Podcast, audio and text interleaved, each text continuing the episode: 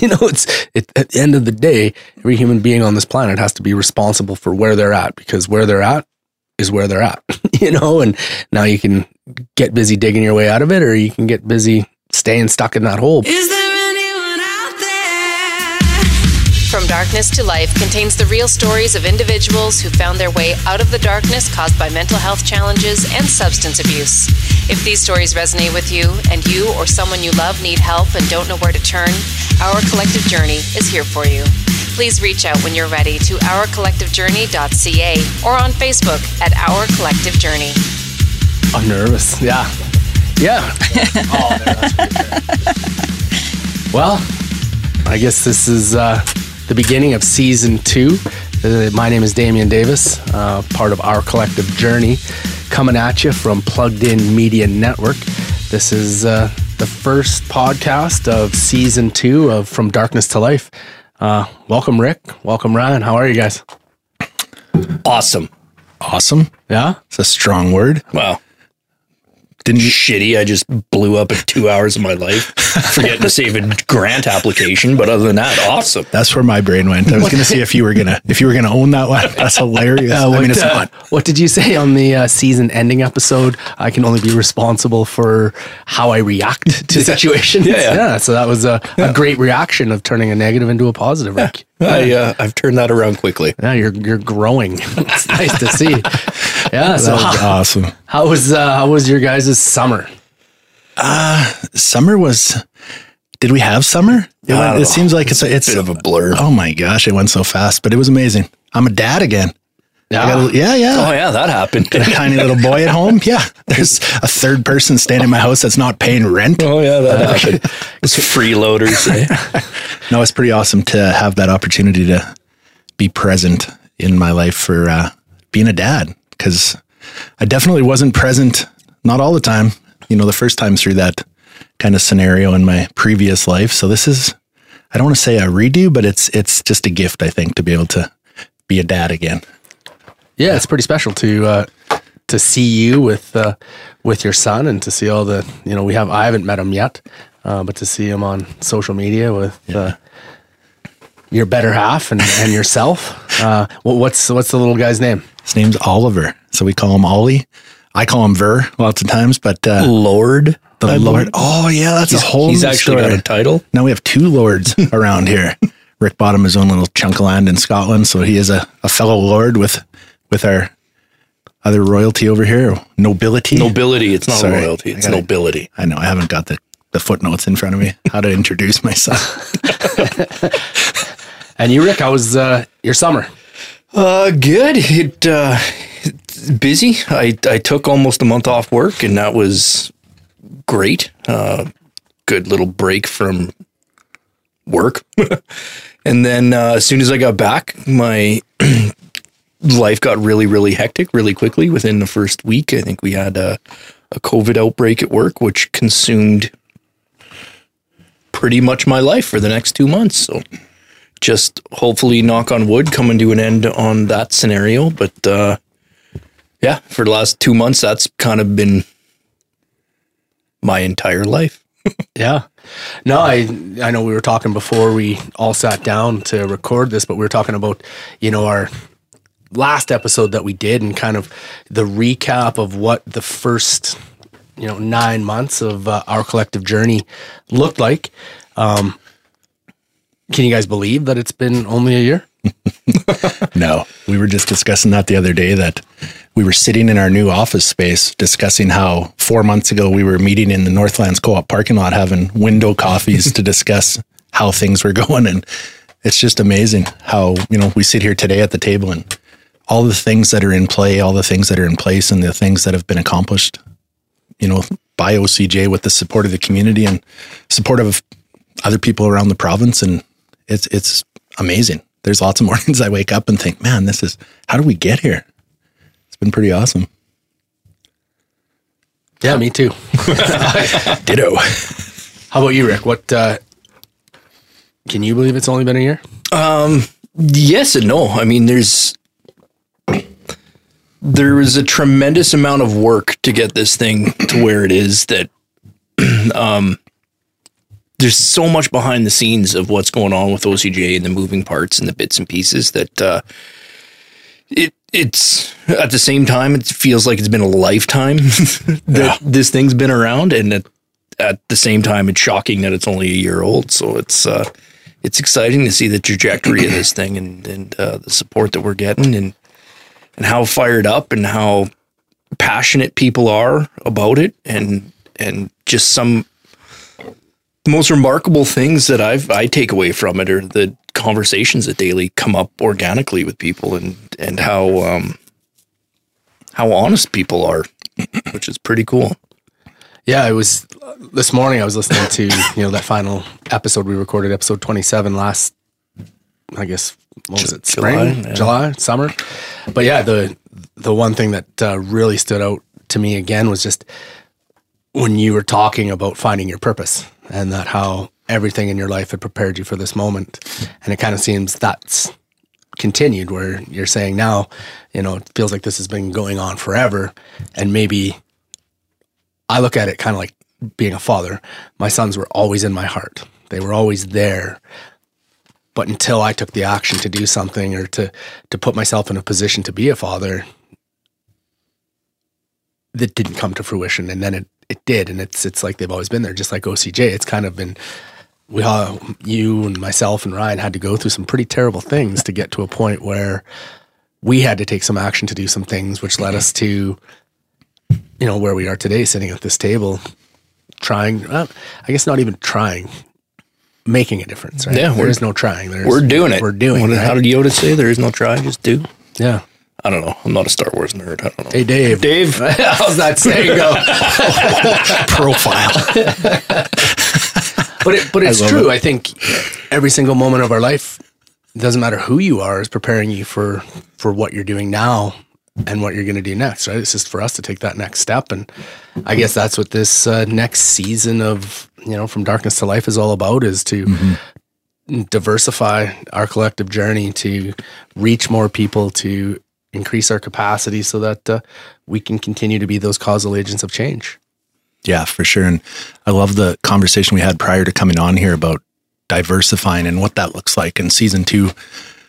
Working on that piece as a as a direction and almost a purpose, you know, and, and to incorporate other influences um, from the community and and different agencies and whatever else, right? Because I, I had a good laugh over this. We can only use our stories or tell our stories and you know so many times before people are like nope heard this one shutting off this podcast right and it's that piece that it's not about us it's about using our stories to attract more people that uh, have the same kind of drive and the same kind of purpose that we have and and it's been an amazing thing to watch unfold over this summer for sure Yeah, I think it's. Uh, I totally agree, Ryan. Um, I think that thanks rick You're welcome.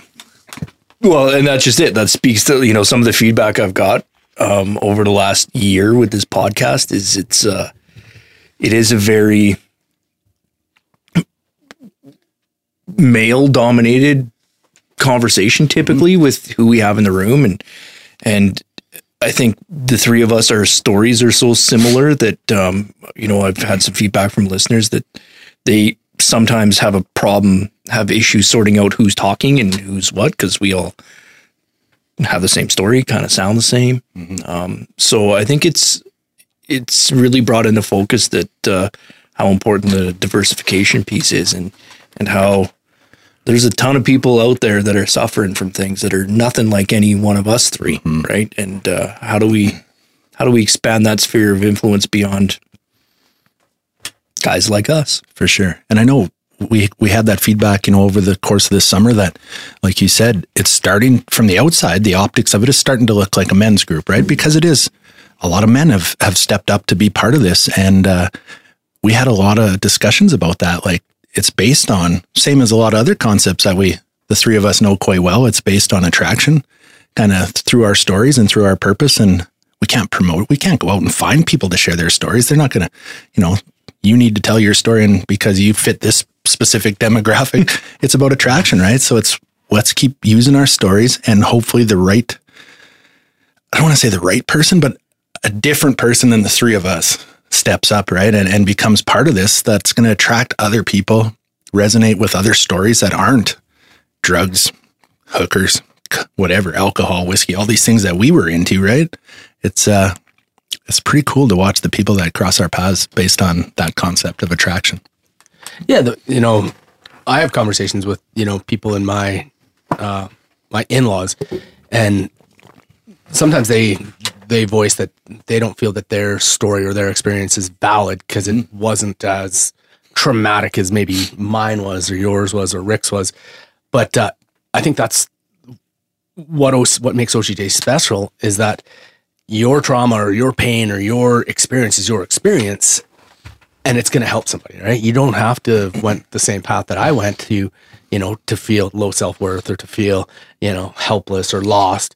You can be a completely normal human being by, I guess I'm putting quotation marks up now when I say normal, but your experience is your experience. And Absolutely. just having the courage to share that um, will give other people courage to, you know, to to self diagnose and to realize that they're not okay. Something that I heard on that last episode, I think Rick said it was like you're you don't even know that that's not normal because that has become your normal. You know that low self esteem or that not taking risk or or whatever whatever that is for you um, becomes your safety blanket or your safety net. And For you, sure. you don't have that uh, example of what it is to step outside of that. Maybe that's what this is. Maybe that's what this diversification of season two or year two of OCJ will be. Is just more people that you know.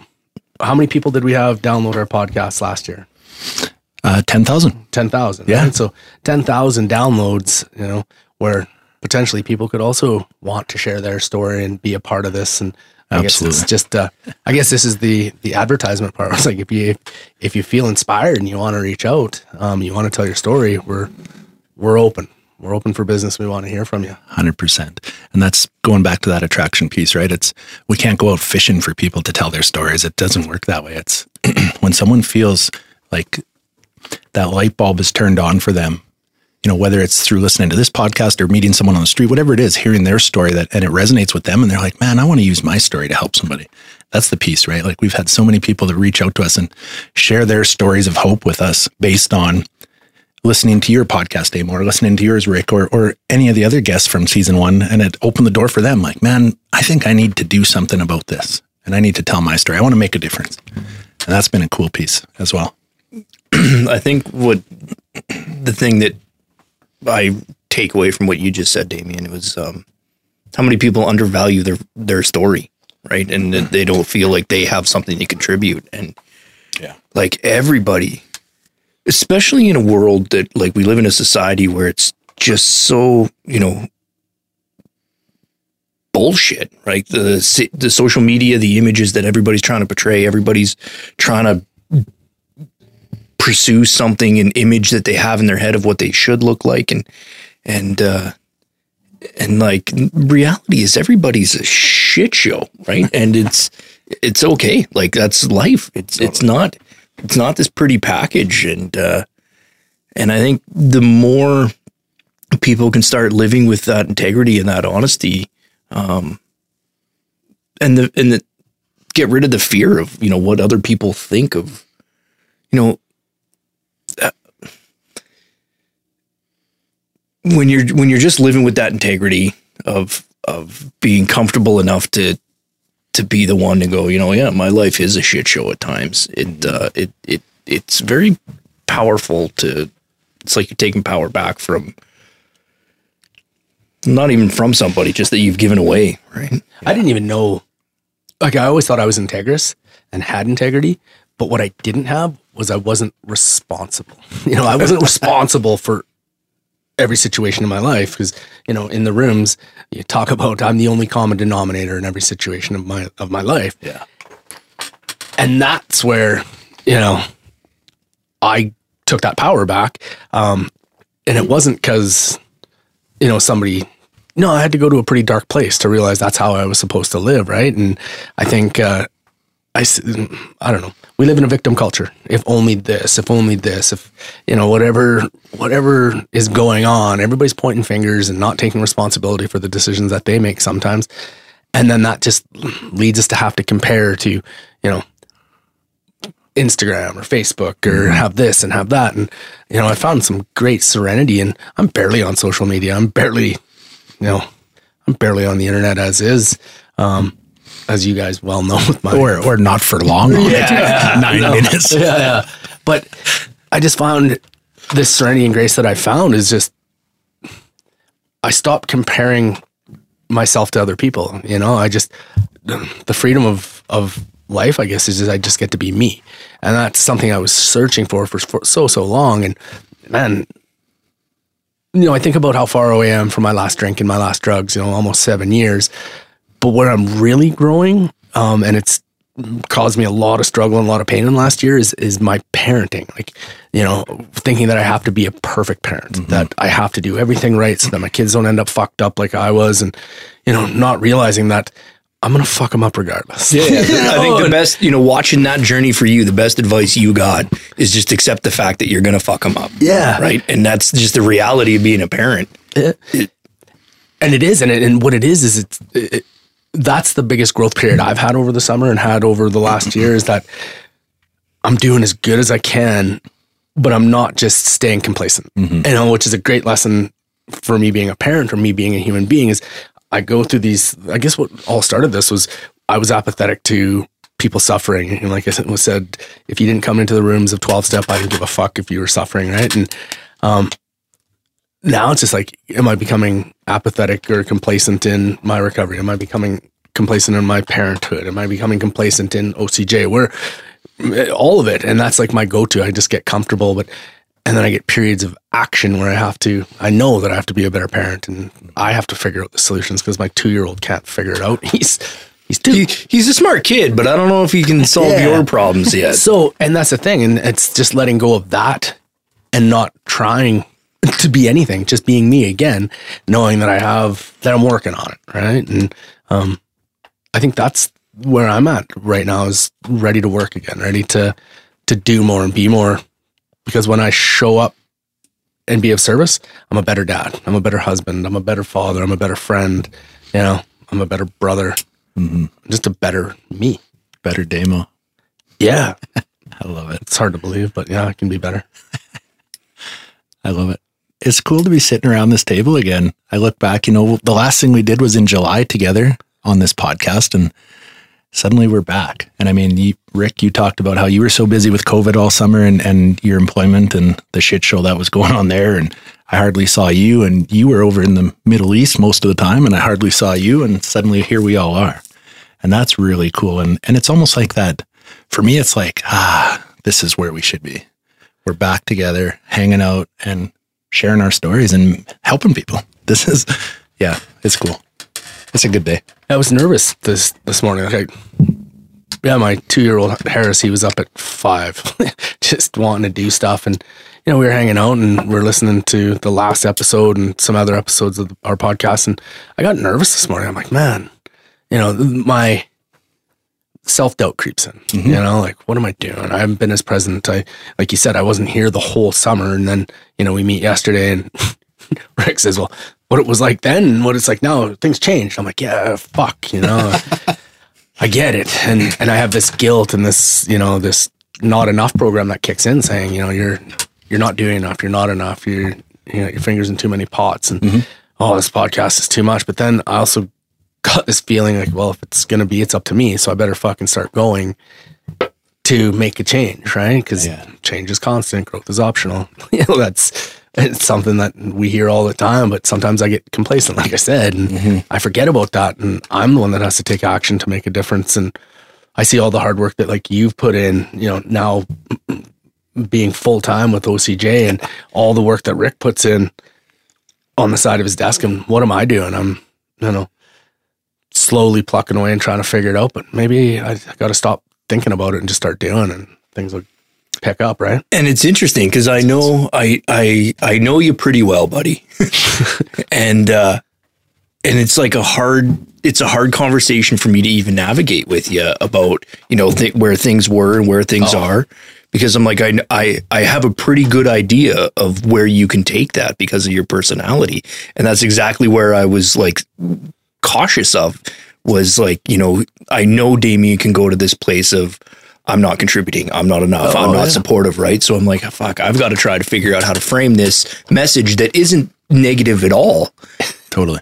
and make sure that he gets that it isn't negative and like gets that he has value in it and and uh and I and I know still that you've got your process that you're going to go through, but at the end of the day, you're going to show up here like you did today, and you're going to show up with a plan, and you're going to show up committed, and it's just your process, and that's your journey that you're on, and and it's uh, it's still special to see you show up and be as fired up because I mean, none of this would be here. Like I know my life. Like I, we talked about, you know, I did a speech this summer, and and and I wouldn't be alive if you weren't here. So, um, you know, it's it's ironic that we're sitting here talking about how people undervalue their story, and and you can still get stuck in those cycles, Oh. right? and I think that's, you know, when we talk about uh, don't tell our story, use our story. I think the using of uh, my story is not. Yeah, there is the addict, the alcoholic, the suicidal ideation guy, but you know, I've progressed to this point where, for me, it's about still growing and still going through these things and being okay with going through these things because I, I beat myself up like I want to be perfect. I got to have this figured out. I've been doing this for so fucking long. Why isn't this easier? And then I'm like, well, maybe it doesn't get easier. Maybe this is just part of growing and mm-hmm. stop fighting it and just be. And it's like, huh, okay. And then, you know, this constant internal dialogue that we as human beings, I guess, have. And I guess we just have the courage to lend voice to that and say, listen, you know, the alcoholism and the addiction part, I've dealt with that. But being a bad parent or, you know, getting frustrated or whatever that looks like for me, that's what I really have to work on. And in turn, you know, maybe some dads out there will hear this and say, oh, he can start keep working on himself, maybe I can too, right? And I don't know. I guess I just got to trust the journey as opposed to look for the destination and perfection. Yeah. That's really cool to hear. You know, that that makes me think of you talked about the the alcohol and the drugs, right? We dealt with the addiction piece. And I mean, that's going to be a piece that's in the back of my mind forever, right? i I know I, I'm not going back drinking and drugging because I know where that takes me, but it really reaffirms to me that the drinking and the drugging wasn't really the problem. That was the solution. We talk about that lots, right? It's all the underlying causes to why I ended up where I ended up. And that's the piece I get to work on today is if I don't keep working on that self-worth piece and that I'm enough piece and, you know, working on that change and the action piece every day on a daily basis, I can go back to being that jackass, self-centered piece of shit I used to be. And and that's the piece I love about, you know, am I grateful to be I hear that all the time. I'm grateful to be a a recovered or recovering alcoholic or drug addict. And I'm like, when I first came in the rooms and first got into recovery, I'm like, how are you grateful for that?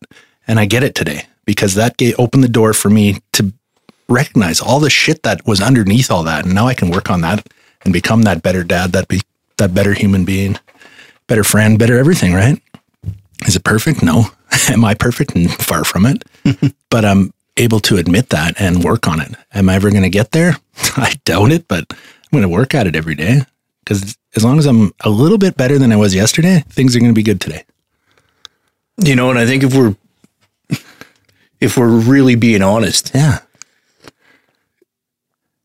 I recognized a couple weeks ago that how how angry I've become in the last two months. Didn't notice. And it's really easy for everybody around me to notice, right? But sometimes when you're in it, I'm just like I'm I'm just angry. And uh and luckily slash not luckily, um, you know, we've got this program and this self recognition, and it's like once you're aware, once you've got the self awareness, it's it's both a blessing and a curse, right? And I'm trying to figure out what why why am I as angry as I am lately? And and for me, I think it comes down to, you know, like the drugs and the alcohol have been removed, but I've still got all of those conditions that led me to that, right? And and for me, I think the number one offender on my shit list is is control. If I'm not in control of a situation, it's or or if I don't perceive that I have control of a situation, I can get really angry really quickly, right? And and not to make excuses at all, but um at the end of the day I'm still responsible for my emotional state, but you know with with this whole covid thing that I've been dealing with at work and some and some issues in my employment realm and and moving parts that I I'm I'm trying to control a situation that is like I'm I'm trying to control a global pandemic, right? And it's uh it, it the reality is it's it's beyond my control. I can just do what I can do and what my piece of that is and uh and it's it's still really frustrating and I get really angry that it doesn't play out the way I think it should sometimes and uh and I've been really angry about it for a while and until like God bless this room, man, until we're sitting back in here sometimes uh the reality of that doesn't quite sink in. So It's, it's, it's, it's fucking nuts that we do all this work. We talk about all these things. We, you know, I I think about this. I was thinking again this morning, like, why don't I talk about these things? You know, like here I am, like working and grinding, yet I just, I don't sometimes, right? So, you know, what is it like for the person that's out there who's never had this opportunity? You know, how tough, how tough is that for that man or woman or, you know, to reach out and speak up. And I guess that's what this is, is just continuing to take action to self-diagnose ourselves. What's going on, you know, talk about it, take the necessary actions to to make progress. And then in doing so, using the power of our shared experience today, you know, not uh, our, our past is very important as well, but where we're at this moment to give permission to other people to to take that first step for themselves. Because sometimes it feels like I'm taking first steps over and over and over, and and maybe that's just what I'm supposed to do. Um, be that example for my sons that it's okay to struggle, that it's okay to be angry, that it's okay, you know, to to be human. well, I was wondering this morning when I seen you and you had horns. So, hey, that's that's happened that's fun, Dad. That's fun to half of a Halloween costume vehicle. But yeah, it was hard to drive with those on. For those, uh, I guess this is a podcast. I had a sweet uh, Joe Dirt mullet wig on with uh, some Maleficent horns this morning, driving through town on my way to uh, Plugged In Media Network studio. it was quite a sight to behold standing out front. Yeah, yeah. For sure. And if, if anybody hasn't checked out Damo's TikTok yet, I highly recommend it. oh, man. So, where do we go from here? What uh, What's the what's the recap? Tell. Should we talk about the golf tournament that happened this summer? That Oh, yeah, that small event. Yeah. In the midst of all that, I was like awesome. It Yeah. was uh, it was a ton of work. It was a ton of work by a ton of people, and um, I think the credit for the success of that thing lies outside of this room. A lot of our board members stepped up and uh, took a huge role in in um, putting together. I, I've played in a lot of golf tournaments and a lot of charity golf tournaments, and and obviously I'm a little biased about this one because it's a little closer to home. But I've never been.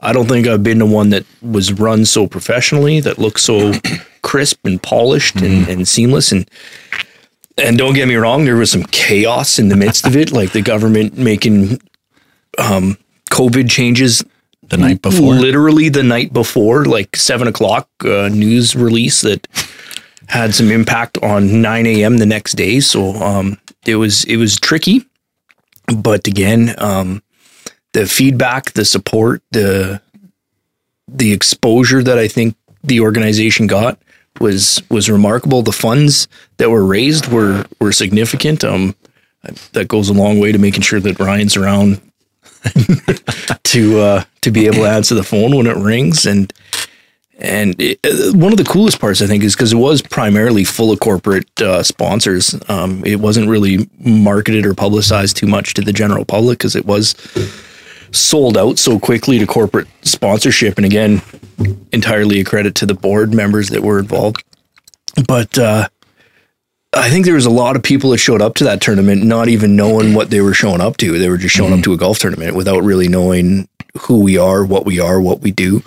Um, so it was pretty cool to get to have some conversations in and around the event to uh, to answer some questions and and like we had some I had some really heart to heart conversations with people that day and continue to. I Yeah. had uh, somebody that attended somebody that attended the golf tournament reached out uh, yesterday actually in regards to one of their somebody in their family and, and trying to support them. So Right. it was a it was an amazing event. I think.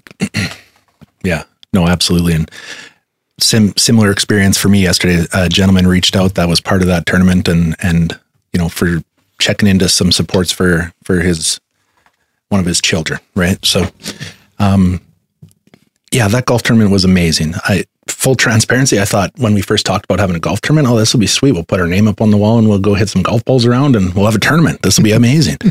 and then you know, two and a half months later, after we hit our first ball that day, I was like, oh, thank goodness, because it is stressful. Um, but it was amazing. You know, I had individuals come up to me that night and say, "Why? I can't believe we haven't been invited to this before." I'm like, "Well, this is the first one. Like it, it really was something that was seamless, kind of flawless." Um, and you, like you said, Rick, it was directly. a lot of the credit goes to our board. There's some individuals that have a lot of experience around this thing, and uh, they ran with it, and it turned out to be quite amazing. So thank you to anybody on the board who's listening. You all better be listening. and and the sponsors too, right? Like I look at the the auction, the live auction and and the support that poured out that night, you know, financially, but not just financially, sitting down and talking with some of the winning bidders about what we're doing and and even, you know, the the gentleman who won the 50-50, what was the 50-50 was a huge pot. Uh, just under two thousand bucks. Yeah. And within a second of his ticket being drawn, he just donated it right back to the organization. So, I mean, just to see people like that and their giving nature and, and really buying into what we're doing here and wanting to see the success and they want to be part of this. So many people reached out since then, like you said, and how can we help out next year? Or if you need anything before then, let us know. And it's just been an amazing, amazing opportunity and a really cool thing to see the community come together like that and um, pour pour the support into an organization, a new organization like this, like, I mean, we just passed our one year mark of forming our nonprofit, but also, you know, pouring the support into it, but wanting to be part of it, not just throwing money at it. They, they, we, how many people have volunteered to be part of it now? Lawyers and accountants and this and that, right? And it's just without saying names, obviously, but it's been amazing to see the the support that this has generated. Well, and the and the conversations too, not just the Yeah. support, right? But the conversations. Like we've been uh, some of the some of the corporate sponsors that were involved. They've reached out and asked uh, that we come and speak to their staff and and kind of cr- start creating that dialogue because you know I think for for so many years, right? I mean, I don't know how many safety meetings we've collectively sat through in this room, right? And and you've always got a a guy from HR at the front talking about how important mental health is, but we all know he doesn't give a shit and he's just checking a box and, and it's kind of just a formality that companies need to go through, right? And uh, I, I genuinely believe that that culture is changing and it is a legitimate concern and people people are starting to recognize you know and and and truthfully I think everything does stem from uh, economics, right? Um, if, if it doesn't make financial sense, it doesn't happen. But I think people are actually starting to, to track some of the costs associated with with substance abuse and mental health issues and, and all of the corresponding effects that that has. Lost hours lost manpower lost productivity um, damage to equipment accident investigations. Like all the pieces all the pieces that go to, together to to create this problem in a workforce is uh, it's significant. And, and at the end of the day, I mean, if the catalyst that we need to to start having these conversations is economics, good, whatever. Let's start having these conversations. But it's it's pretty cool to have these corporates, corporate sponsors recognize uh, the value in what we're doing and, and invite us out to be a part of that program moving forward. When I think, you know, just to jump on what you said there, um, even if that HR guy at the front does care and does believe that this has value in it, right? You still have to have the employees buy into it and feel like there's eh, there's a safe space being created that they're going to actually reach out and, and talk to somebody about it. And I think that's one of my takeaways from the last event we went and spoke at is we've been to a few now, and and it's I don't want to say it never happens, but it's rare that somebody comes up in front of all their coworkers or students or whatever it is and starts talking to us about some issues that they're having. And and at the end of that last event that we went and spoke at, would we have three or four, you know, gentlemen our age come up and actually be vulnerable and start disclosing some of their struggles? And I thought, man, this is different, right? Because I can remember sitting through a lot of those safety meetings myself over 20 years in the patch and looking at my watch. Come on, the egg sandwiches are going to be cold. I got to get the fuck out of here. Let's go. Hurry up. right. And no, I didn't care. But now you can almost watch the room and people are engaged. And it's different than just having somebody from a professional agency come in and tell them the the warning signs and the harmful effects, and we all know that, right? It's just can we create a safe space for people to actually take action and, and reach out? Well, I think like talking about that last engagement that you and I did, um, you know, we were asked, are, are you guys comfortable speaking in a shop or do you need something more formal than that? And me and Ron are like, dude, like shops is what, what we do, right? Like Like it's been a long time since I spoke in one sober. but it, like yeah absolutely that's our wheelhouse right and uh and i was i was honestly genuinely surprised even at the at the end of the talk i said you know i know I, I think I even said something along the lines of like I I bet nobody will actually will offer to stay and, and Yeah. talk, but I'm willing to bet nobody actually gets up and talks. So feel free to reach out to us on uh, any of our you know means of getting a hold of us afterwards. And to my surprise, not only did we have three or four individuals, employees stay, the uh, director that was the director that introduced us, he um, he had indicated that you know when, when when he first met us at the beginning, he said, you know, uh, I, I think I'm going to have to duck out early. You know, he was building he was building his uh, parachute to, to be able, yeah, exactly, to be able to pull a pin and get out of there real quick, right? He's like, yeah, I got some meetings that are coming, so I don't think I'll be able to sit through the whole thing. So don't be offended if I leave, right? Yeah, yeah, and it's all good. But then at the end of it, he was not only was he still there, he came up at the end and he gave some self disclosure that he had had his own struggles, and and I could you could tell reading a room he wasn't somebody that his staff viewed as anybody that would have had any struggles, right? So it was it was pretty cool to see wherever you are in the hierarchy of your organization this this kind of commonality that we're all dealing with some shit and it's okay to have those conversations. Mm-hmm. yeah, that was so cool. and that's what you know i think leadership is what comes to mind like we've we've just been the tip of the spear you know penetrating those silos that uh, ryan likes to talk about so that we just can give people permission to start talking and and to to be that leader of self right? And there is no title that comes with you know opening up and being honest and being vulnerable. Um what it is is it's some courage. And i think that's what ocj is for me is we're just giving people permission you know just we're out there leading the charge um so that we can open that door for you so you can walk through it right? We talk about it all the time. I i, I can't do anything for you. You need to make that step but hopefully through our voice through our experience through our story um, through our action and leadership you can also follow right? And and do do for yourself. Um yeah it's been pretty cool to to see the the feedback. Like i'm not a golfer. I to be honest i golf is stupid.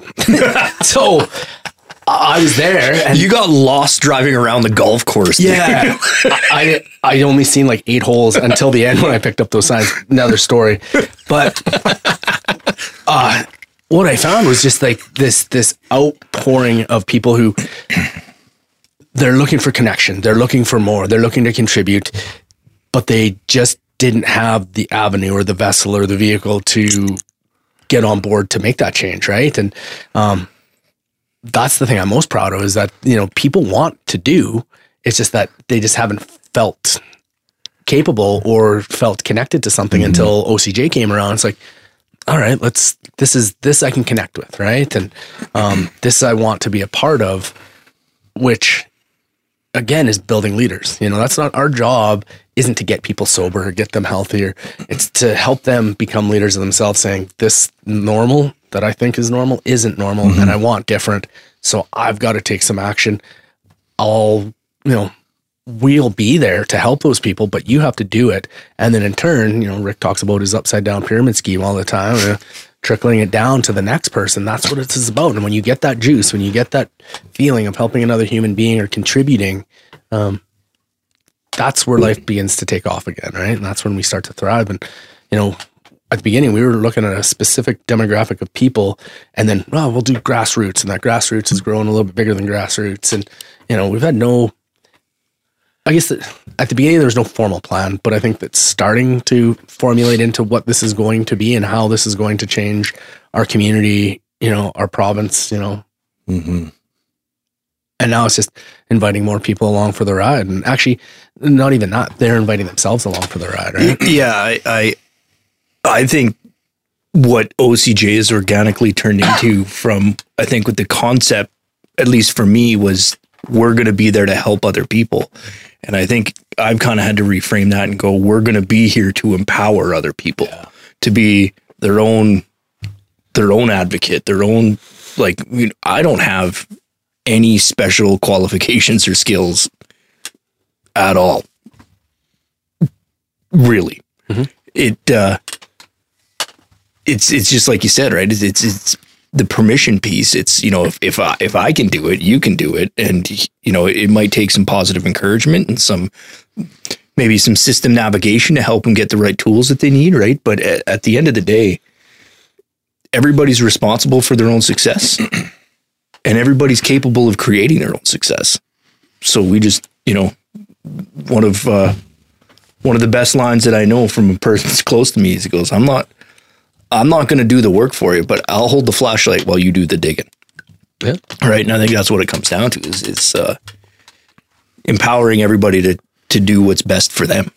And this, you stole the word right out of my mouth. Is responsible. You know, it's it, at the end of the day, every human being on this planet has to be responsible for where they're at because where they're at is where they're at. you know, and now you can get busy digging your way out of it, or you can get busy staying stuck in that hole. But uh, yeah, that's a perfect analogy. I'll shine the flashlight and show you the way out. You got to do the work, though, right? Yeah. So It's cool. And I think that along with that responsibility piece, once we become responsible, then it comes with accountability. And we just talked about this last night for a while is, you know, for me, when I'm working with somebody and I know you guys are quite similar and it's that flashlight analogy, right? Like I, I'm not going to hold you accountable. Like you're responsible for your recovery. I'll help you set some goals that, and then we'll talk about how are we going to be, how do you want me to work with you on accountability, but you're going to do all the work and you're going to be the one because at the end of the day, you're the one suffering the consequences. It's not me. I'm going home to sleep at night. And I can say that comfortably because I was that person seven years ago where I had to do all the digging. And uh, I, there was days I hated it, but I did it. And uh, I had to be accountable and responsible for my recovery and, and whatever else comes after recovery. You know, the, like I said earlier, all those underlying issues, I have to be responsible for all that shit. And then the accountability piece. What's the action piece and how am I going to make myself do it? Because it's easy to check out. But, uh, you know, I talked to a guy yesterday who phoned and going back to that safe space, right? He phoned and he said, man, he wants to connect, right? He's, he's struggling with his recovery. He's in recovery right now, but he's struggling with it, right? He's having some, some issues and he said he's listened to our stuff. He's he's followed us on social media for a couple months now, and he's had a few people in his sphere of influence, you know, kind of trying to gently nudge him towards us. And he finally phoned yesterday. He phoned Rick, and then he phoned me, and he's like, after talking to him for five minutes, he's like, "You, dude, you sound just like you are on the podcast. Like, like this is different." And I'm like, "That's what you get when you phone us. You don't get." You know, this guy on the podcast and then the guy who's checking boxes and professional, right? It's we're gonna sit down, have a coffee, and tell me your story and how can we work forward in this. and that's and that's it and it's i think that's the the draw is it's it's honest real conversation not the Yeah. uh surfacey bullshitty stuff that i used to get when i went to different counselors and uh, I'll, save my rubber band story for a different podcast but It's like an after dark episode, I think. but just buddy. like getting just Are we getting having that? getting this getting the best advice that people could offer but not people that had ever walked a minute in my shoes so they didn't understand you know, what was going on. And maybe i wasn't completely honest with you know everything but yeah uh, fuck it. I, I needed to go through all that crazy stuff to get here today to totally. to just not wear those masks and to be to be okay with being me right? And all my perfection and imperfection and uh yeah, with more work to be done and to be able to have honest conversations with people that uh yeah it might save their life you know i don't have to placate to their bullshit call me every day you know, Yeah. you, you need to hold me accountable fuck i do i'm busy you know Yeah, right. you just do these steps Yeah. and then go help people It's so true. Like the training that we just completed here, that's another podcast, but they talk about how, you know, studies show that individuals use up to six, on average, six different recovery resources to maintain long term recovery, right? And for us, you know, maybe the odd person out there, maybe the person who's listening, maybe the rubber band trick worked for them. Who knows, right? But it wouldn't have worked for me, that's for sure. And the magic rock in my pocket didn't work for me. And I was crushing up blow with that thing three months later. Yeah, me too. Yeah. Boom, pound it, Damo. but you know, looking at it at from that or through that lens, six different avenues, right? Maybe we're just the first avenue to open the door and let somebody become comfortable reaching out for help. And then maybe we connect them somewhere else when they're ready to connect somewhere else, right? It's not, we're not here to save the world. We're just here to open that door and, and let that one person who's struggling out there and not reaching out to the professionals or not reaching out to a treatment center yet or whatever it is, right? But I can resonate with you three dummies. So I'm going to phone these guys. And I'm that's that's the beauty of this. It's not we're not stealing money, we're not stealing jobs. We're just opening the door for another avenue for people to get to recovery. Well, and uh, that that grant application that I wrote and then deleted this morning um, was Sore spot. Still a sore spot. was uh, the one of the things that I had to speak to was what makes what makes OCJ unique and different, right? And uh, and and to me, I, I I tried to capture how unique it is in the sense that it's it's a catalyst for self identification because I know f- for me, um, I didn't know what I was. I didn't know. I wouldn't have identified as an alcoholic. I wouldn't, you know, I, I've said this I don't know how many times into these mics. I wouldn't have identified as an alcoholic. I wouldn't have identified as a drug addict. I wouldn't have identified as having mental health issues. But in reality, I was clearly all three of those, right? And it wasn't until again somebody I heard somebody else telling their story, and I r- recognized my my issues in their story. I said, you know, with with the vast majority of the professionals in, in in different agencies, right? There's there's a lot of code of ethics around around self disclosure, and and uh, you know, it, I really struggle with that because it's without that I wouldn't be here, right? Mm-hmm. And and I see that in so many other people of just if I don't have that connection with somebody that I I know you get it, I I don't really have regardless of the master's degree on your wall, I'm not I'm not going to hold you in that higher regard because at the end of the day, you just don't have the credibility that I believe you understand what I'm going through. So finding a diplomatic way to to kind of speak to how I think OCJ provides this this media medium media? What's the right word? I don't know. Platform. platform for for people to to be able to identify something right? And I think that again spills into what we're trying to do with this season two of uh, expand expand the demographic that is sitting in this room that is talking into these microphones. That's um you know it's not all just construction and patch guys with uh, with whiskey and blow problems. There's a whole bunch of people out there suffering, and and uh, the more people we can get telling their story, the more people can identify that maybe that's what they're suffering from, and, and find the resources that uh, maybe some other people have laid the groundwork to finding, Nice. Perfect. and then delete that as soon as you say it. Which part? Well, I'm just still throwing jabs at myself for doing Sore the whole grant thing. Oh yeah. yeah. Well, hey, you you learn through your experience. Right? Maybe what you wrote in that wasn't meant to be sent. So now you have a clearly, reframe. Yeah, redo. Why do it once when you can do it twice? I heard a gentleman. I heard a gentleman last night say more is more instead of more is less, and I'm still trying to wrap my brain around that. But anyway, go on. Was that at a meeting? Nah. Another podcast. Yeah, no, I'm I'm excited for you know where this is going, uh, knowing that uh, there's some strong leadership involved and some amazing people that have uh, found you know part of their purpose by joining our board and uh, wanting to also be catalysts of change in their community for for whatever their own reasons are. And with that, we'll end on a cliffhanger of uh, season two, episode one uh, full well knowing that uh, the audience will be introduced to two of our newest Our Collective Journey members, uh, Derek Lillico and Amber Hansen, on part two of season two, episode one. From Darkness to Life is an Our Collective Journey podcast. These are the true stories of struggles and triumphs against addiction and mental health challenges. If these stories resonate with you, and you or someone you love need help and don't know where to turn, Our Collective Journey is here for you.